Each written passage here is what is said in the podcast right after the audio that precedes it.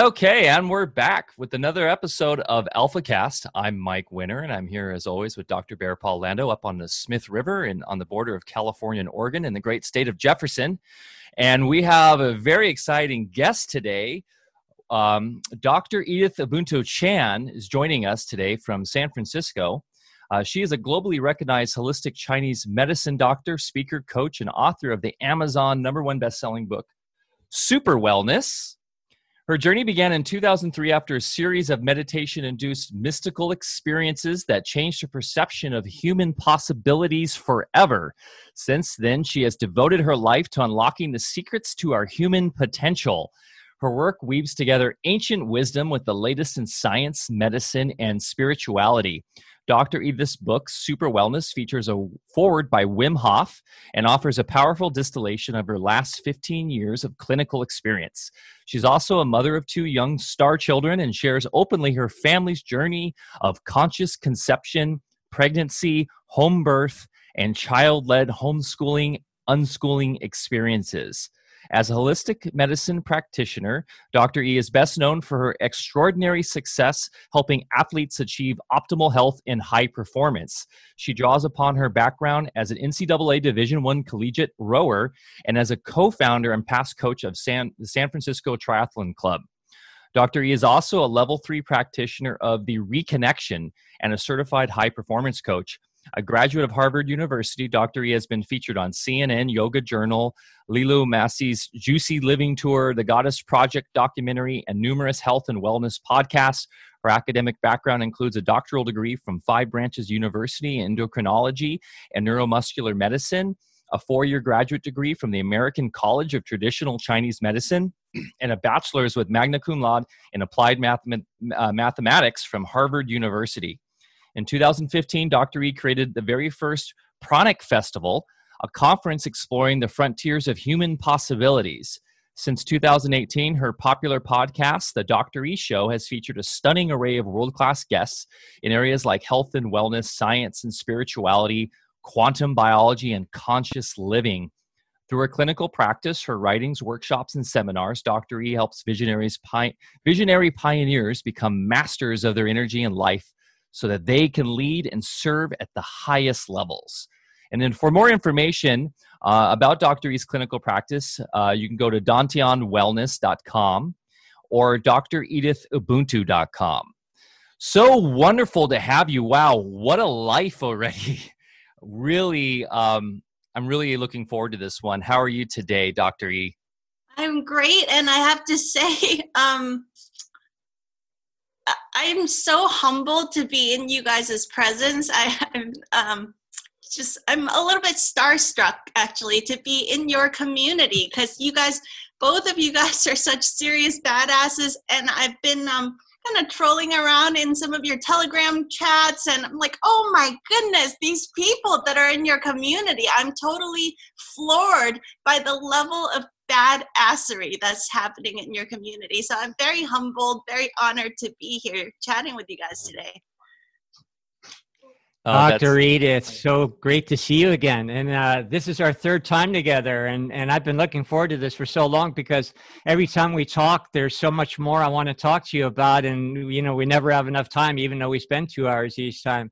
So, uh, God, I've been, this is so great to have you back again. And, and you are the epitome of badassery. So uh, the feelings are mutual. You know, you're one of those rare people. I mean, your background is so uh, amazing as far as just your conventional training alone, but you know then your ability to just merge your heart and you know what i get from you from the moment i met you is just that that feeling of heartfelt that is is genuine and, and so rare in today's world and and through that you're just able to receive uh, you know what the old alchemist understood as you know true science which is a balance between the you know the the brain and the heart and you just you're a master at merging that and uh, i there's so much uh, again we could talk about um, so much we can learn from you so uh, I, I, think maybe a good place to start, you know, just to kind of get it going, because I know we can go in all sorts of directions. Um, I'm loving your book, by the way. Thank and uh, somehow I, I, would like to make this mandatory in every medical school in the world. Every doctor should learn this in their first year of med school. Uh, I mean, it's just it's fantastic, and there's so much wisdom and information in here. Uh, if if the average doctor understood these principles that you so eloquently uh, put in a in a very easy to understand method and a, and a format and a whole systemic approach, um, you know, I think we could shut down all our hospitals. But um, you have one little partner. You were about to say something. I, I didn't mean to cut you off. And then I'm going to ask you a question that's right out of your book. And um, well, I was just going to say, go it, ahead. it feels like um, I I feel so deeply honored to even see you holding the book. You know, when I wrote it, it was just like um, just just I put a lot of love into it and it just flowed from my heart. And I never imagined the adventure would take me on. Like Wim Hof saying yes to writing the foreword and then eventually meeting you and well, meeting Matt Belair because of the book who introduced me to you and then meeting Mike and just uh, it became a portal to a magical new reality of awesomeness, meeting so many people after I wrote this book. Yeah, kind of makes you believe like there's a game plan behind the scenes or something, huh? How we all came together. so, uh, okay, so here we go. And I kind of chuckled when I read this because um, it was a question I was thinking of asking you first. Just, you know, for uh, I, I, most of our audience is very familiar with you. You're uh, renowned, I know, uh, you know, through your practice and all your work and all your many endeavors. But for those of you that may be introduced to you for the first time today, um, here's what I was going to ask. And then I just read it in your book and I thought, oh, perfect. So you say, um, at my holistic medicine practice in San Francisco, it always used to surprise me that the number one question patients ask is not, Dr. Edith, can you help me with this X situation? Or what food should I eat or not eat? Or how many treatment sessions will we need? Uh, instead, the number one most frequently asked question is Dr. E, how did you go from studying math at Harvard to becoming a holistic Chinese medicine healer? Uh, I think that's a great way to start off. If you care to, you know, um, you know, maybe give us a little background, and then we'll go into any area you'd like. Yeah, you know, I think um, everybody, I believe that everybody chose their incarnation whatever um, goofy families you incarnated to, it was for the perfect reasons. And I bet that most of your listeners out there are, you're like the black sheep in the family. you're like, what? Right. How did I, did I really pick these people? Sometimes you had that thought probably. And um, I am so grateful for my family. I realize it took me decades to realize um, why I chose this family. And one of the many reasons is that, um, um, well, I grew up in Hong Kong, which is a multicultural type of place, which is the clashing of East and West. And my parents were very scientifically minded, very modern people. And um, my dad was an entrepreneur. My mom had left her career as a journalist to become a stay at home mom. And so they always used to make fun of the old grandmas and grandpas with their remedies, you know, with the mm-hmm. ancient mm-hmm. Chinese remedies that they were like, oh, is that just superstition or quackery or snake oil? They always used to make fun of that whole culture. And then my dad had this horrible, debilitating back pain and my sister had an ankle sprain that was always swollen. She's about three years older than me. So I remember as a four year old child, they went from doctor to doctor to doctor, nothing was helping. And we have um, aunts and uncles that are doctors and nurses. We always got the best top notch medical care. But after trying all these different kinds of doctors, nothing was helping. And somebody said, hey um there's this like back alleyway qigong master. We've heard that he can do some things that helps people heal. And most people had seen qigong healings in movies like crouching tiger hidden dragon style of movies you know? And so there's even amongst the very like modern materialistic type of population there's still that part of the culture. And so they're like well i guess couldn't hurt to give it a try you know but this was back in 1980, before the internet. There was no Yelp reviews, there was no PubMed research database, and there was nothing. It was just like a friend said, give this guy a try. So I remember I was four years old. I totally remember I was wearing a purple velour matching warm up suit. Remember those things? Oh, yeah. I still wear them. Matching tops and bottoms. My mom loved to dress me in those things back in the 80s. So I went along to tag along and just see what like what is what is Qigong. And this guy had the biggest belly. And I remember poking at his belly and being like, Uncle, I, I he I guess he was a monk. I remember calling him Uncle Monk, something like that. I was like, why do you have such a big belly? And he goes, This is my Dan Tian. This is Qi. You know, I was like, Oh, I had no idea what he was talking about. In one session, this guy emits his chi, and my dad's back pain was gone. One session. And then in one session, he shrank the swollen ankle right down, and my sister had no more ankle pain. Wow. So I'm four. I don't have all the society programmings. Instantly, I knew right there that's what I'm going to do when I grow up. That's amazing. And so I started telling all the adults, I was like, that's what I'm to do when I grow up. I'm to be a Chinese Qigong healer. And everybody laughed and they're like, no, no, no, no, you, you don't understand. They thought it was so cute at first, but then I kept nagging them about it for months and months and months. And they're like, look, that's not possible. You cannot make a proper living doing that. You need to go to school. You need to get good grades. You're going to go to college. You're going to get a good job and, you know, have 2.5 kids, etc. So uh, I just kept nagging at all the adults and saying, I have to learn how to do that. Please help me find an apprenticeship, something. I need to learn how to do it. And it was, um, the answer was a flat no. Um, is back in those days the only way you could become that kind of traditional healer is to stop going to school and actually apprentice full time with a master and then about 40 years later if you get lucky after they pass on they might hand you some cases to work on and you eventually become a, a healer of your own right. So that's that was a life that my parents didn't want. And obviously parents always love us. They always want the absolute best for us and they were clear that that was not the best path. And um, so i gave up on the chinese healer thing and i said okay well um, when i'm when i was a kid like many people listening you lay down in bed you look into the ceiling and you start to see stars and geometries and maybe your quote unquote imaginary friends that aren't actually imaginary come visit you and you're so curious about the stars and so I said, huh, if I can't be a Chinese healer, then I'm going to be an astronaut.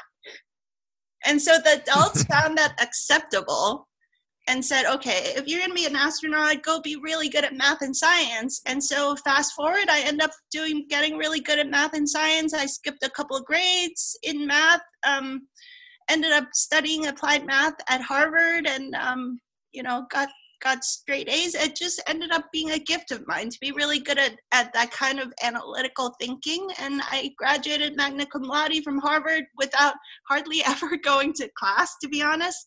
Um, and then I forgot about the astronaut thing because in the interim, puberty hits and um, I started doing sports. I was really into sports and I was um, got distracted by boys. and so I forgot about the astronaut thing, and I graduated from Harvard, and there was the beginning of the first dot com boom. And back in those days, it was crazy. I- I- If you have some um, college degree with some technical background, you get hundreds of job offers from technology companies. And so I got a high paying one high paying job after another doing technology and I eventually moved to San Francisco. Let's see. 2000 I moved to San Francisco. And I was working for this technology company and just like yeah living the life you know? The work hard play hard. You work like 80 to 100 hours a week and you're proud of it. You're like yeah more red bull and more coffee and and boozing on the weekends. And i was the about- nightclub. yeah and i was uh, about 10 15 pounds fatter than i am now. I had acne and digestive problems um lots of colds and flus, like nothing life threatening. Oh, I had debilitating menstrual cramps every month. Um, so many things that when I went to see the doctor, everybody said, "Oh no, no, don't worry about it. It's just a little bit of stress, probably. Take some Advil, you know, just take some Advil and uh, and keep going. It's it's nothing to worry about." And I was like, "Oh, I guess this is how adulthood is like." I just have to like live live in this chronically inflamed, stressed out, overwhelmed state. So I was good at my job. I won an Employee of the Year award. Woohoo! And um, and my parents were a very hardworking immigrant family. They were super proud. I mean, it's like you've made it. You're an immigrant family. Um, really toughed it out got your kids to united states. My sister graduated from mit and then got an mba from stanford and then i graduated from harvard magna cum laude. Like they are so proud right? And i'm so grateful that my all the love my parents poured into getting us to that point. But inside i was miserable.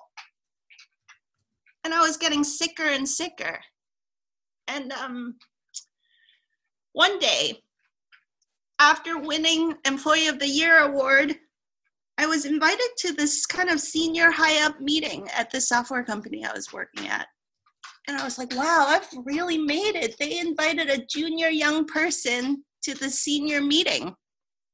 And the meeting was about had to they needed um, some support with navigating technical requirements and and um, business requirements that's always been a gift of mine to bridge like left brain and right brain thinking to bridge um, layperson friendly terminology with technical terminology. That's always been something just how i'm wired. So i was invited to this meeting with these senior high ups to make some important decisions. And i was like wow i've made it. So i walk into this board boardroom and I was like, wow, let me take this all in. This is so huge. I'm with like rubbing shoulders with the highest of the high ups, these really successful people. Some of them had already started and sold um, other software companies. Like, I'm so impressed by them. And so I walk into this boardroom. I'm just taking it all in. I remember smelling the smells of the whiteboard and the hums of the, the projectors. And I was like, take it all in. Mm-hmm the moment I sit down and all the other senior high ups come into the meeting, it was like the record player just came to a screeching halt. it's like, wow, I don't want to be like any of these people when I grow up. They're all kind of pasty pale, not very happy, not bright and shiny. They don't seem that excited to be here, that fulfilled, that joyful, that passionate. Like, I don't see it. I thought by the time you get to this level, you've made it. You should be happy. But where's the happiness here? I just looked around and then the conversation of the meeting was just all about like there was no heart, no passion. It was all about the bottom line and um, like figuring out legalities and um, just it was just so uninspiring. I was floored actually by how uninspiring that that the whole vibe was. And then this voice started saying, "Hey, is this what you want to be when you grow up?" and instantly it kept came flooding back in the memories of being four and poking the belly of that Qigong master's Dan Tian. And I was like, what happened? I'm living somebody else's life so that i basically stopped paying attention to that meeting right after that realization. And at the end of that meeting that day i went back to my desk to research chinese medicine. How can i become a chinese medicine healer? And um, and i discovered that a lot had changed. Now there's master's programs doctoral programs board exams. There's legit training programs that even my parents might possibly approve of. And so wow i thought i maybe I could go that path after all. And so I, I decided I wanted to change my career, but I was still young. I hadn't saved up much money yet. And so I started talking to friends and family and noodling. It was like back and forth and back and forth because you're giving up on a whole life that everybody says you have made it you have succeeded and there's so much pressure you know now i'm in my 40s i'm a very different person but back in my 20s my parents approval meant a lot to me it was earth shattering that to me back then that they disapproved of me quitting my job it was really hard mm-hmm. um, but i my now husband i met him around that time partying, partying, blowing off steam. And I met this guy that had the guts to quit his corporate job and just be like, I don't know what I want to do. Someday I want to be a tennis coach, but right now I'm just going to be a bike messenger, working minimum wage, and just kind of see how things unfold. And he was living in a group house with a bunch of dudes, and his room was eight foot by eight foot. Like it's like a closet. And I would hang out in his place and realize, wow, I don't need that fancy loft apartment with the granite countertops and the chrome appliances. Like, I don't need that to be happy at all. And so basically, September 11th happened, and right after that, I just cold turkey quit my job. And and sold all my stuff, packed up one suitcase, my bike, Dave's bike, my cat, all in an eight foot by eight foot room and I moved in with him, and that's how I started the journey of of just scrounging pennies to make it work to go to Chinese medicine school. And as soon as I signed up for Chinese medicine school, my mentor, my teacher, Dr. Fu, the qigong healer, showed up in my life and took me in as an apprentice. So I went to Chinese medicine school during the day, and then in the afternoons, weekends, whenever I wasn't in Chinese medicine school, I was apprenticing with him wax on, wax off, scrub the um, paint the fence. Scrub, yeah, paint the fence. But there was a lot of just like scrubbing the fish tank and vacuuming and wow. and then um, helping him translate because he doesn't speak much English and being invited to help translate between Mandarin and Cantonese and Mandarin and English. That's how I started learning and then very quickly as i learned stuff in school on, in an academic way then i would go to his clinic and he would go no no that's not how it really works in real life. So i had the best education. I got the academic education so i could jump through all the hoops to pass the board exams and to understand all the you know medical red flags where you should refer to emergency medicine all that stuff that they they take care of in school. But the real deal you know, in school, they make sure you don't hurt anybody. That's what I got from school. They make sure you know the basics and you take care of your liabilities and you can help people a little bit and mostly you make sure you don't hurt anybody it's really for the public safety that you have these school systems and the board exams the board exam questions had tons of things like under this circumstance it could be emergency it was just all about safeguarding those red flag situations. But how to really help people?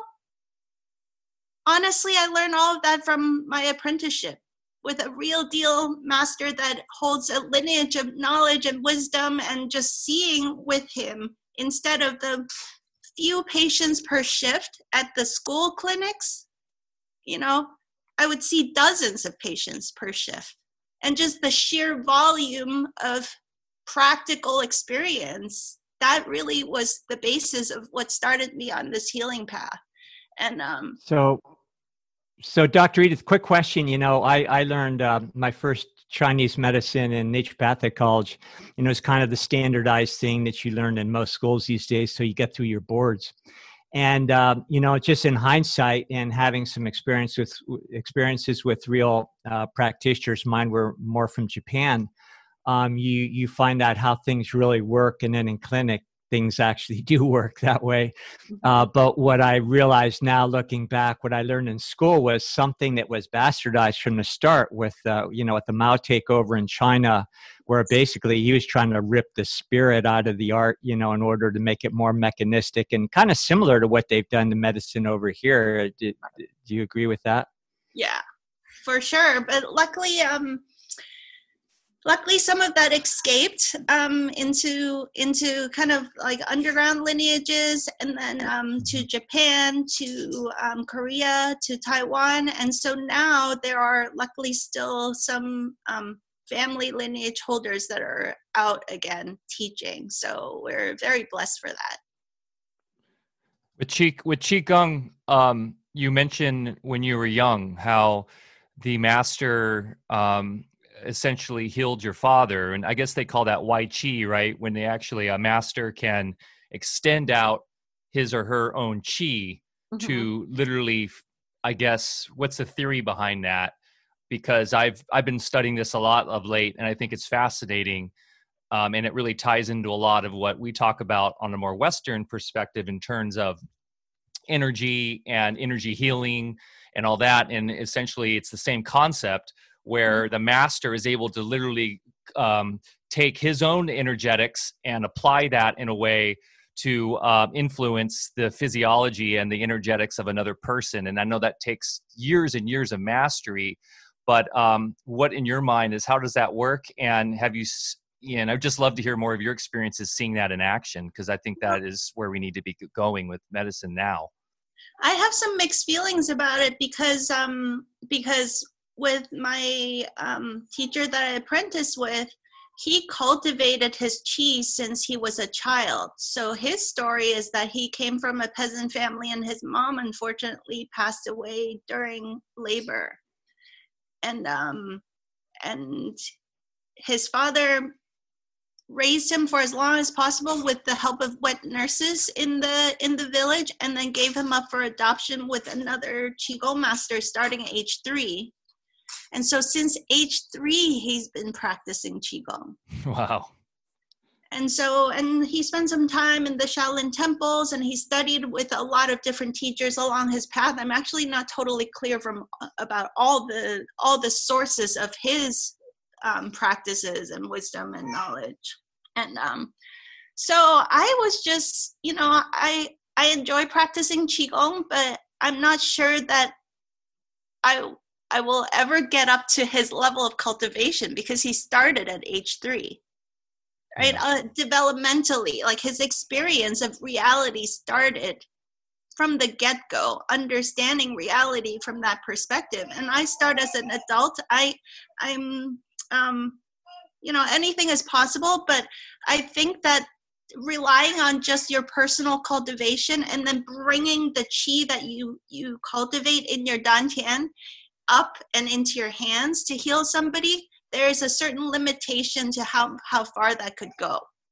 Hmm.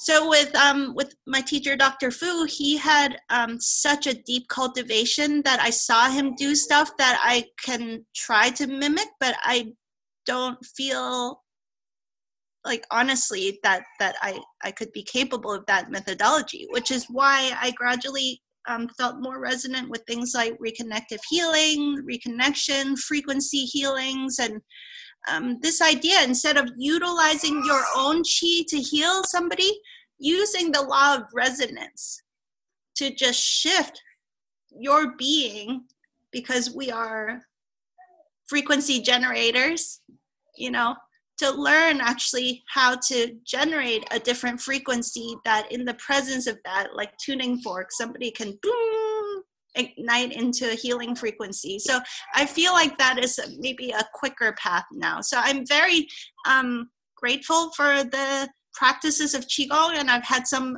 incredibly powerful earth shattering life changing reality paradigm busting experiences um, through qigong practice but ultimately now i just feel more drawn to using the, this idea of resonance to heal yes. energetically instead of having to take something out of your reservoir of qi to heal somebody. Does that make yeah, sense? yeah it's totally it's, diff- it's definitely safer. You know i studied with some pretty good people in the internal martial arts for many years and they'd always admonish that you you never discharge too much of your energy. It's, it's more about conserving.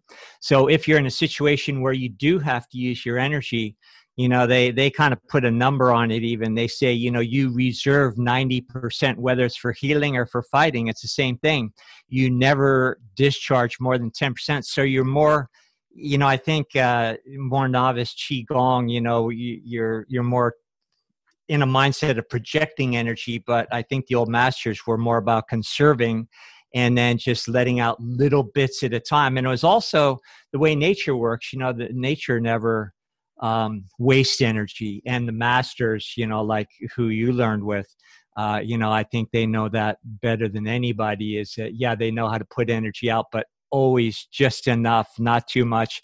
And then of course if you don't know that then what you're going to do is drain yourself. And you know when you're in practice um, you know you can see a lot of wonderful people all day long and then you get one of those people that's a little bit needier energetically and they can you know when you're young and you don't know how to protect yourself uh, you know, you go home devastated at the end of the night because you just let somebody drain you. So if you're doing qigong and and you're uh, you know deliberately projecting energy, you, you definitely have to know what you're doing.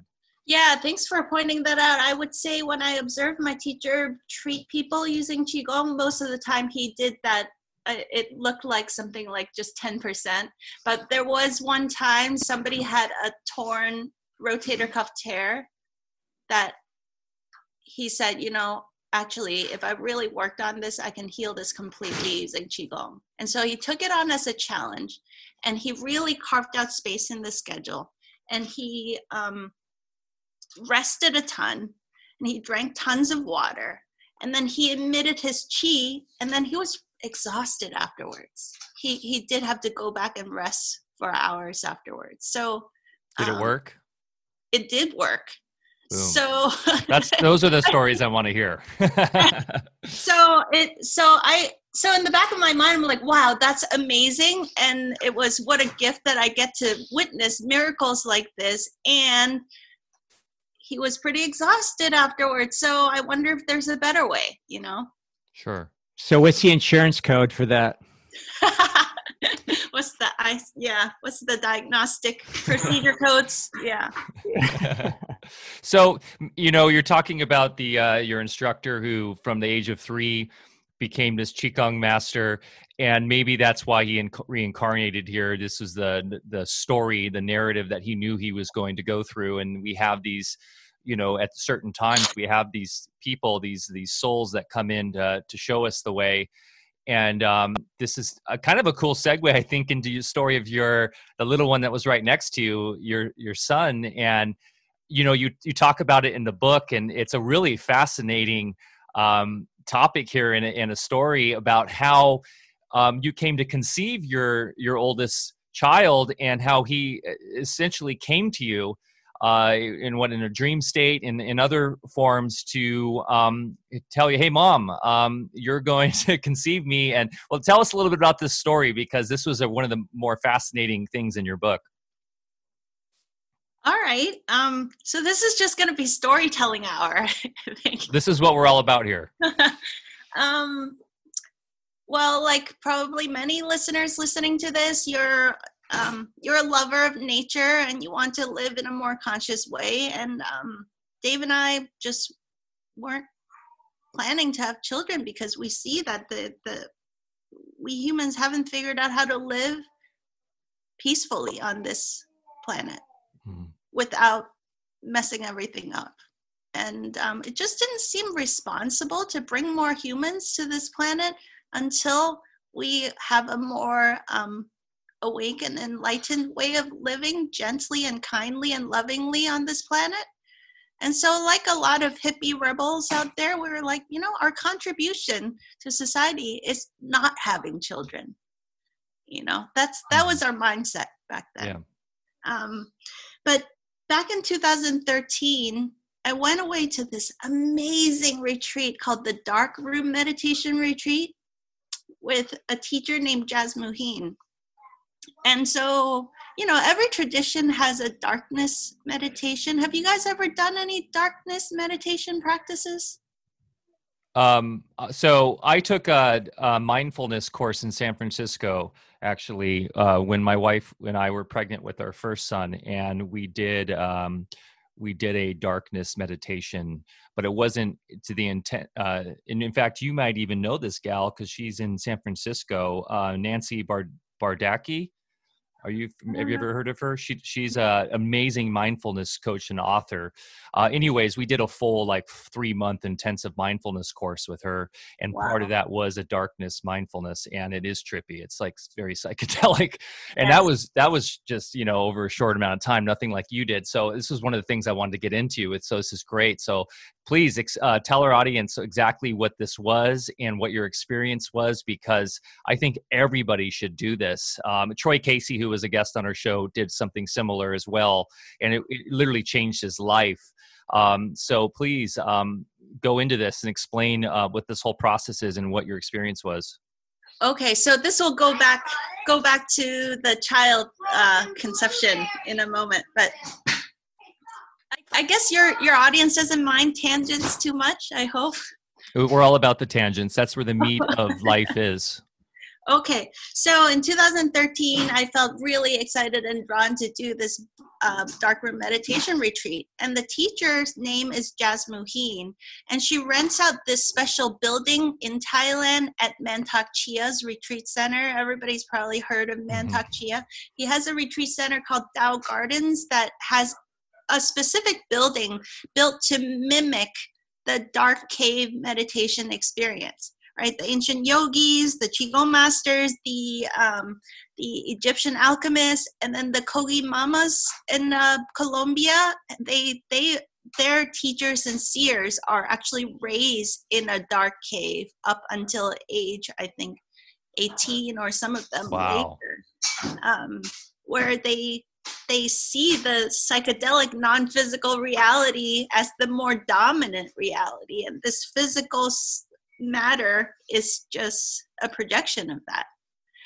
So i had read about it in various books and i really wanted to go experience it. And so um, mantak chia has has a lot of retreats but he his his methodology is for a woman felt a little bit more male and I just didn't feel as resonant with it. So Jasmine is this very sweet, soft, feminine woman. And um, she also hosts this retreat in, in Tao Gardens. So it was 11 days with nine days and nine nights in complete darkness. So the first day, or my, is my, um, my family being too loud? Uh, it's it's okay. We definitely hear the chatter, but it's okay. It adds to the the life of your discussion. Um, Sorry, so no, I don't have like a studio conditions. Uh, oh, that's okay. So you were nine days of darkness. Is that right? Yes. So it's an 11 day retreat. The first day you go in there to get situated and get acclimatized to the building. And so um, the way the building is set up is it has two stories of bedrooms surrounding the perimeter of the building, and the center is a meditation hall. And all the corners, they pad it with padding so that if you bump into something, you won't hurt yourself. Wherever there is a, a corner to turn, they dangle little balloons so that you bonk your head into a soft balloon and you know, oh, I got to turn left or right. Um, wow! Did, did your eye did your eyes adjust a bit to where you could start to see these forms and see stuff, or was it that dark where you were constantly blinded by the darkness? Well, um, the first day they keep the lights on, so you learn to navigate it. Uh, people bring blindfolds so that they could practice navigating the building, and then the at the end of that first night, lights out, and then it's nine days and nine nights of complete darkness, not one single photon of light, because the building has windows, but they're all boarded up, so there's airflow, but no light coming in. And then there's staff that wears night vision goggles to come surface the building, and so they come through, I think, like four or five layers of dark curtains to come into the building. Wow. And so there's some meditation mats and you figure out basically you walk from your room and you kind of paw through and you count one two three four five six. Okay that's my mat. And wow. sometimes people accidentally get on somebody else's mat and you just you know work it out. But after the first two or three days people get into that state where their intuition is so heightened that people stop like the first day or two is pretty funny. People go, ouch, you know, they bump into a piece of furniture or something, or they bump into somebody else and they go, sorry, even though you're supposed to be in silence, people are, you hear these little, oh shit, mm-hmm. oh, ouch, you know, these little sounds periodically, and then it stops happening. There's this graceful flow that takes over by about the third day, and everybody's in their state and people have different experiences but i started seeing the auras of all the furniture all the walls i could just see it. So it was a non-issue. It was very easy to navigate after you could that that uh, when, when you say you see the auras are you talking literally like a third eye perspective of the energetics of them or are you or are you saying your eyes adjusted well, you know, before I, I explain this, I don't want to say this and limit anybody's experience. Some people listening to this might do a darkness meditation retreat in the future. So just bear in mind that everybody has a different experience, and this is just mine. Um, cool. The the furniture had its physical edge, and then I would see a glow around it. And so it took some time to get used to because I would sit down on a chair on a bed and I would sit right here and I was like, oh, and I would fall on my butt because that's just the aura of it. And I realized that just means, okay, that's that's the energy radiating from an object and I need to still use my hand to find the physical object. Wow. That that's how the space it emanated energies that I could very clearly see. It wasn't just kind of a subtle perception. Wow, my but whole body's t- my whole body's tingling right now with you telling me this because it just I love this because it really just reiterates everything we talk about here that about energy and about how everything is energetic, everything's alive. Bears mentioned this before. A rock is alive in that sense.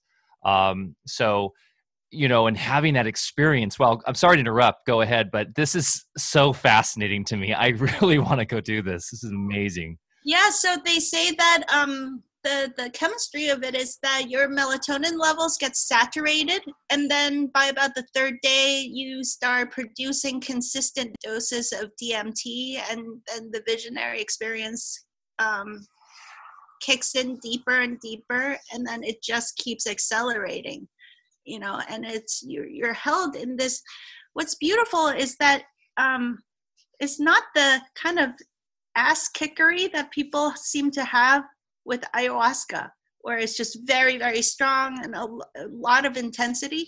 It was this soft prolonged state of visionary um, access. And the way I explain this to people is like everybody who meditates has, has had that experience of these insights that come to you. And when you have the insight, it's this inner knowingness, or maybe a thought comes to you, and you have a physical experience of, of, of uh, of energy. Right, but in dark room, that is accompanied by a 3D high def omnivision movie that's played out at the same time. So the clarity is just so much more heightened and um and it's prolonged. So you can revisit that and get deeper and deeper insights over a prolonged number of days. You know so it's um a lot of my questions about life and reality. Why am i here? What was my past life? What will be my future life? Like a lot of those questions got answered but on a very practical level too i i was trying to build a website and i just sat and i was like what's the website going to look like? It was just shown to me the whole layout of the website, the visuals, the graphics, everything was shown in a flash, and I just quickly jotted it down in my notebook. That was another trippy thing in that state, trying to write notes. I ended up filling an entire journal from front to back with notes during those nine days and nine nights in darkness. writing in darkness. So you, your writing was you were it was legible my writing was completely legible. I, I, couldn't believe it. So every time I would write in a, a notebook, I would fold down the corner and flip to the next page. So I knew that that page was already um, accounted for and go to the next blank page. And I ended up filling a whole notebook of insights and some things I still don't understand, like geometries that were shown to me. I don't know what what they're about you know sometimes mm-hmm. i had the experience of different guides coming in to give messages and they would show up with geometric forms instead of like a face or you know like that they didn't seem quite human like they came came in as a sometimes blobs of plasma or geometric structures. So a lot of really interesting and trippy things happen in dark room. This is what's really what's really great is it forces you to use your own faculties, and I think you know ayahuasca and a lot of things. There's nothing wrong with that, uh, and a lot of people are using that these days. But what you're doing is taking uh, a substance and looking through the world through that lens, and not necessarily you know honing your own faculties and you know the the ancient techniques of, of all time sure they would maybe change stations every once in a while with a botanical but more than not they relied on honing their own faculties and not relying on outside substances. So i think there's kind of a tendency in the western world these days to reach for something that's going to make the journey a little bit easy but what you're describing it it made you do the work.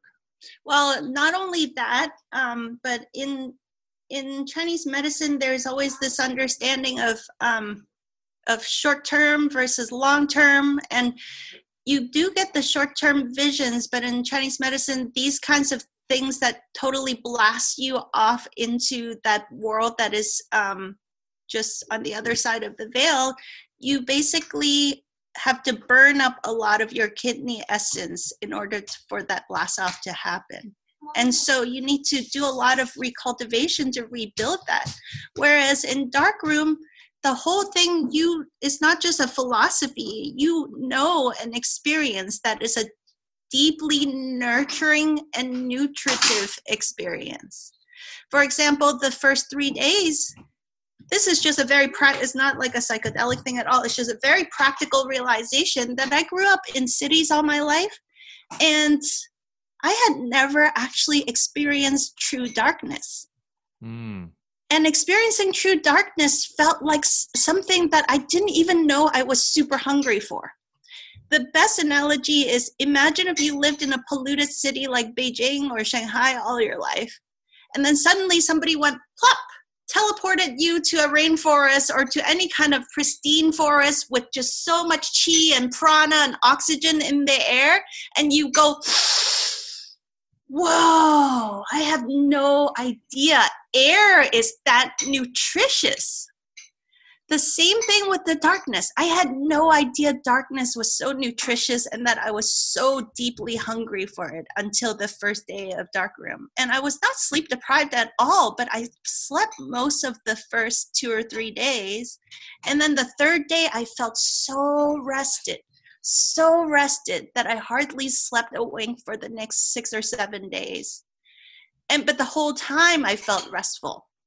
There was not like a exertion of energy ever. The whole thing was very restorative and nutritive and i came out of there a new person feeling like i had really built myself up instead of tearing myself down which is what i hear. I haven't done ayahuasca but I, this is what i hear people say uh, you know they they have a big beat up they purge a lot it's like rah rah rah it's, in some ways there's um it's kind of the yin and yang of the experience. Yeah. You know, so the ayahuasca journey sounds very yang to me, and I feel like we already have enough yang in our society, and most of us are probably deficient in that nutritive, restorative rebuilding of our essences that that we don't get enough in this society. Absolutely. And when you're using the plant substances, what you said is so true. It does still require your juice to look through those lens. So it does burn up a lot of kidney chi. And that's why afterwards people are pretty exhausted, you know, uh, taking any kind of drug and even a, a good botanical drug taken as a sacrament, it still requires your energy yeah. Yeah i so so everything uh, sorry mike go ahead. I was just going to say um and in the chat here people are really um interested in in this. So if we could uh if i could get some more information from you after the chat i'd love to get, put this in the show notes for whether where um this retreat is or others that you know about because this is really kind of um uh really reaching across to a lot of people right now and that's something we talk about a lot is um, you know having more natural forms of um, psychedelic experience that doesn't require um, some sort of drug. And uh, this sounds like uh, something you could do even you know uh, yourself blocking out your room for a day and a night just at your house to experience darkness. And one thing it seems like that people immediately have is this notion of fear of darkness which comes probably from thousands of years of us you know being in darkness and having predators and such um, but really what you're doing too is you're kind of mastering that fear and opening up these channels of of wisdom and knowledge that are ancient inside of us. And so that's a very healing practice it sounds like too that you went through dr e in terms of like you said coming out feeling so fulfilled. And then one more question i had for you. Were you fasting during this time or you, what was uh, kind of the nutritional aspect to the experience so that was another piece that I, I felt was a big difference between how Mantak Chia's retreats were ran run. He had people take a very trypt, tryptophan rich set of foods every day. I, I can't remember. There's like an egg and the sesames and I don't know if there's turkey. I can't remember. Um, but Jasmuheen is known as the um, grandmother of Western breatharianism and I have an interview with her on my podcast where she explains why she doesn't love the term breatharianism. Mm-hmm. And she calls it source feeding, mm. like dropping back into the state where you're nourished by source. And so she's like, we're not oh, fasting. Like we are being fed he- constantly. Um, and so yeah, I love that. Anything you can elaborate more on that because uh, you know we've we've delved into that subject too. So um, yeah, anything you can share with that? Well, I do want to. I'm not the expert. I'm I'm just a student of this stuff. Honestly, I'm very humbled to be in her presence, and she, we've done some collaborations, and um, she has an amazing podcast interview on my podcast. So if you guys are interested, the dreshow.com, the dreshow.com. Bear has an amazing two-part interview there too. There's lots of juicy stuff that I think you guys will love. Wim Hof so, too. I'm sorry? I said in Wim Hof. And Wim Hof and all mm-hmm. kinds of legends like that. So please check it out if it calls to you. So um so with Jasmuheen's darkroom retreat, she has people be flexible. And so juices are served, but only juices during that time. Mm. And um, so every day she guides you in, um, she rings a bell, and then you have 15 minutes to paw through the darkness into the meditation hall. And then she does different practices every day but every morning she starts with a body love meditation practice where you massage and communicate with every cell of your being and give gratitude for every cell of your being. And we understand from our experience that cultivating this kind of relationship with our body is really like the the first step in even asking your body to do anything it's like the communication protocol of gratitude and love is the first step before breatharianism or dematerialization, rematerialization, bilocation, all that stuff. You have to have cultivated this loving relationship with your body first.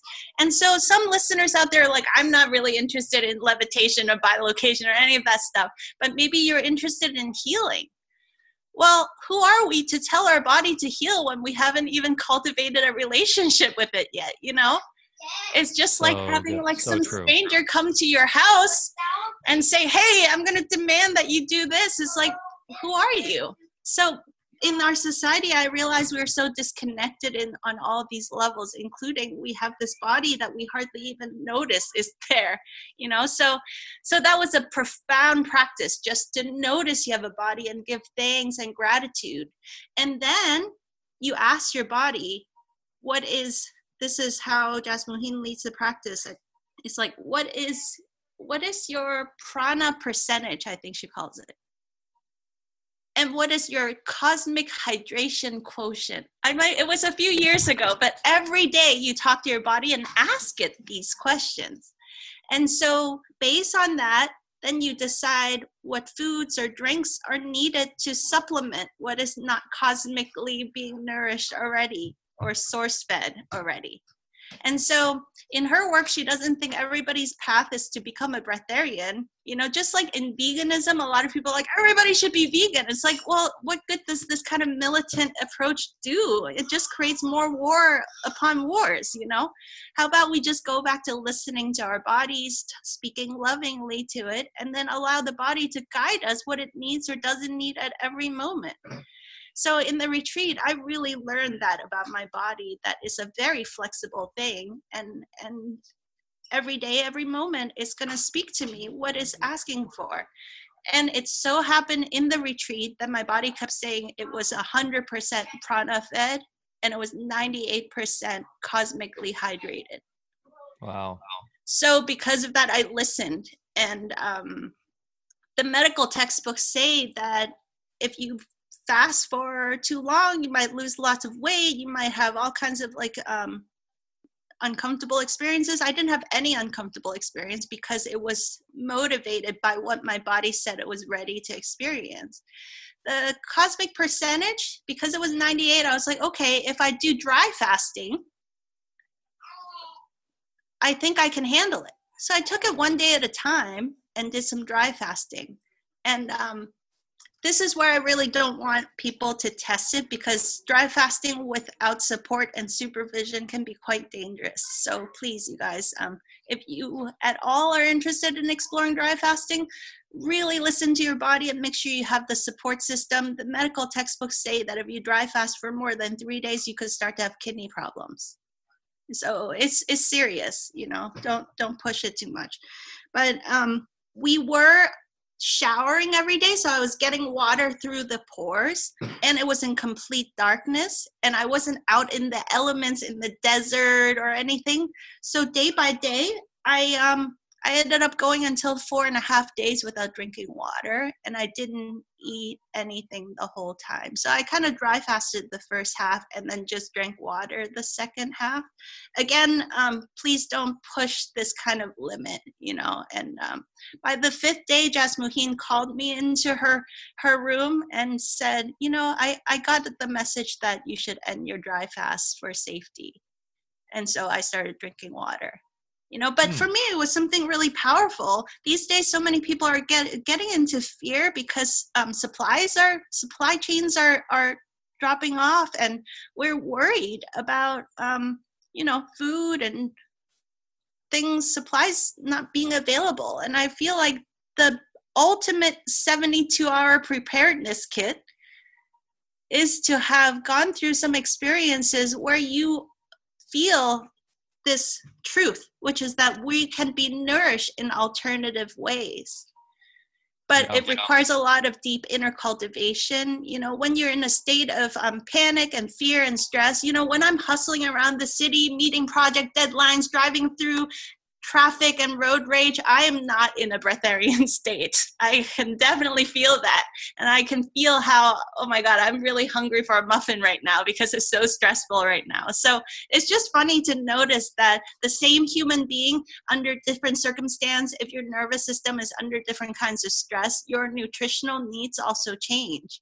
So in Darkroom, one of the practices was I asked my physical body, my mental body, my emotional body, and my spiritual body what it needs and there were some differences. And i saw that my emotions weren't stable enough to become a breatharian and that i need to honor that and not pretend i'm more enlightened than i actually am you know?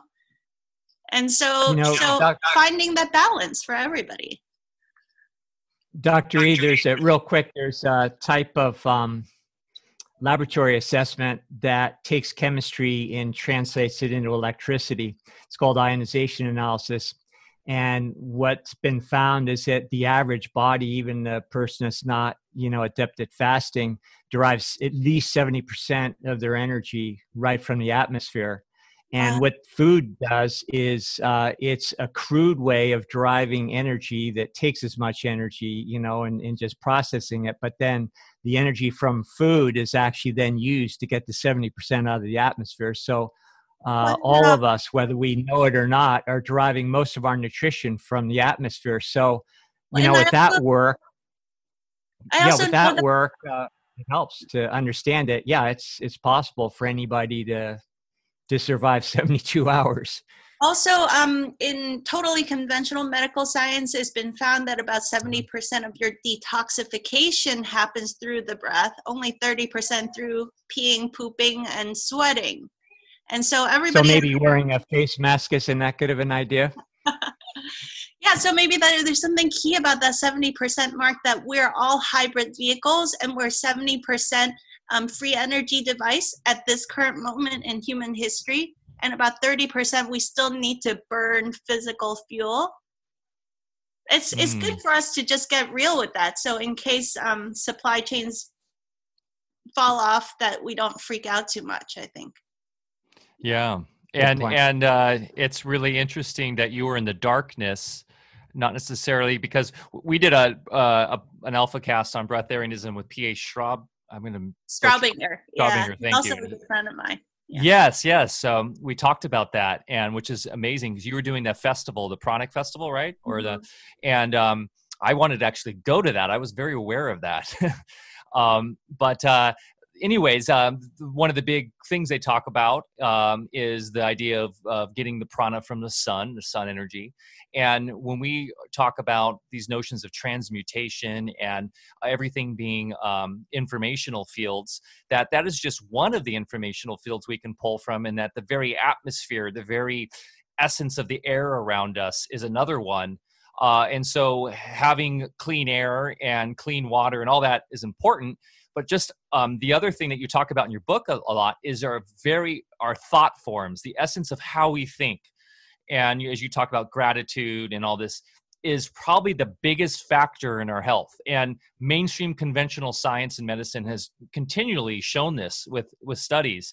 Mm-hmm. And this is something that I think the biggest thing I pulled out from your book is that um, the mindset and our, our just the way that we grapple with um, our daily reality plays more into our health and to our physical uh, manifestations of of kind of our happiness and everything than anything more than food more than the even the the water and everything the air the quality air is literally it's our mind over matter and that was something that we talk about a lot but is i would say that's probably one of the biggest takeaways for me from your book um yes, yes yeah. and um and that doesn't mean you don't also do the physical stuff but you do it from a different perspective because um, sometimes when you eat the eat crappy food um, it makes you cranky and then you it's harder to meditate it's harder to do your inner work it's harder to go through and um, work through those limiting beliefs and the disempowering thoughts and I think everybody can agree that that is the really important work. But all those physical level things, like getting proper sunshine during the day, sleeping in darkness, proper hydration, um, moving your body, all of that is ultimately in service of you elevating your consciousness to a more expanded, yeah. healthy state. So, um, so I I guess the big difference with super wellness that my students tell me is that, wow, from that perspective, finally, I really love doing the juicing and the all these practices. It's not it's not because I want to fit into my skinny jeans or look great for a photo shoot is motivated from a much deeper, richer place. And I realize now I feel really in love with these practices because it's so deep and so rich. It's not some superficial thing that society told me I had to adhere to, you know? Yeah. So yeah, your, um, your book is, by the way, not to your book is designed in that way where you have your health H E A L T H design. So before you get to thought, the T in the health, um, we go you take us through all those the physical mater- more material aspects to get to that point of enlightenment per se so that you can understand how then the thoughts play. So i, I should have probably said that first of course. Um, but uh, yeah so and we talked about this a while ago in our we did a whole podcast like a year ago on veganism versus paleo kind of stuff. And in the end we just say that's all just food. And really it's your thought forms that matter. So when you're at a certain elevated sense of thought, you're much less likely to go wait in line for McDonald's. Even though if you are in that thought and for some reason you're out on a night just on a rare occasion and it's all there is, you could transmute those toxins if you're in that elevated sense. So first you got to do the work to get there. But my point is once you're there, you become a mental ninja. And we don't have to have the fears of the supply, like you're saying, the supply chain and the physicality as much because we've done the work to then be empowered to control our own reality. So that's kind of what I was trying to get to. Yes, totally. You, I couldn't have said it better. But um, that so about the hamburger or whatever. did you say? The- McDonald's line going into the drive-through and feeling guilty because you're about to eat just toxic stuff, you know, but it's like, oh, I'm drunk. I've had a night out, and that's all. Not that I mean, I've done that for years, and I quit drinking. Actually, I just celebrated, and I don't even I don't even talk about this publicly, but I'm a year in not drinking alcohol now. I haven't had a sip of alcohol in over a year now. Um, I enjoy kombucha and I enjoy other stuff, and I just decided it wasn't for me anymore. So I don't have those late nights. Bars don't make any sense for me anymore. Uh, right. Going to a bar, really. Um, but I used to have those nights as a DJ for years where it was like you're very limited in options at two in the morning what you're going to eat. Mm-hmm. And so we'd find ourselves in the drive through, ideally of more like an in and out or something. but still, you have this like guilty kind of, oh, what am I doing to myself right now as I'm ordering Taco Bell? I'm, and I'm shocked to hear that about you, Michael. so, so but the, the, anyways here's the way i like to piece that that all that whole conversation together is that um what are we here for if yeah we're that the meaning of life is for us to low uh, to to learn and grow and and expand our consciousness and and become a lot more aware right? A lot of the foods that we use actually everybody's had experience with this. Sometimes you don't want to feel the feelings and you use food to dull your senses right? And so um but sometimes we do that consciously because things are too overwhelming and i don't have any problems with that if we bring a consciousness to it if you've had a super hectic, crazy day and people just bombarding you with requests and you didn't even have downtime for one second, you come home and eat a pint of ice cream or a bag of potato chips to decompress. In that moment, that is actually an act of love for hmm. yourself.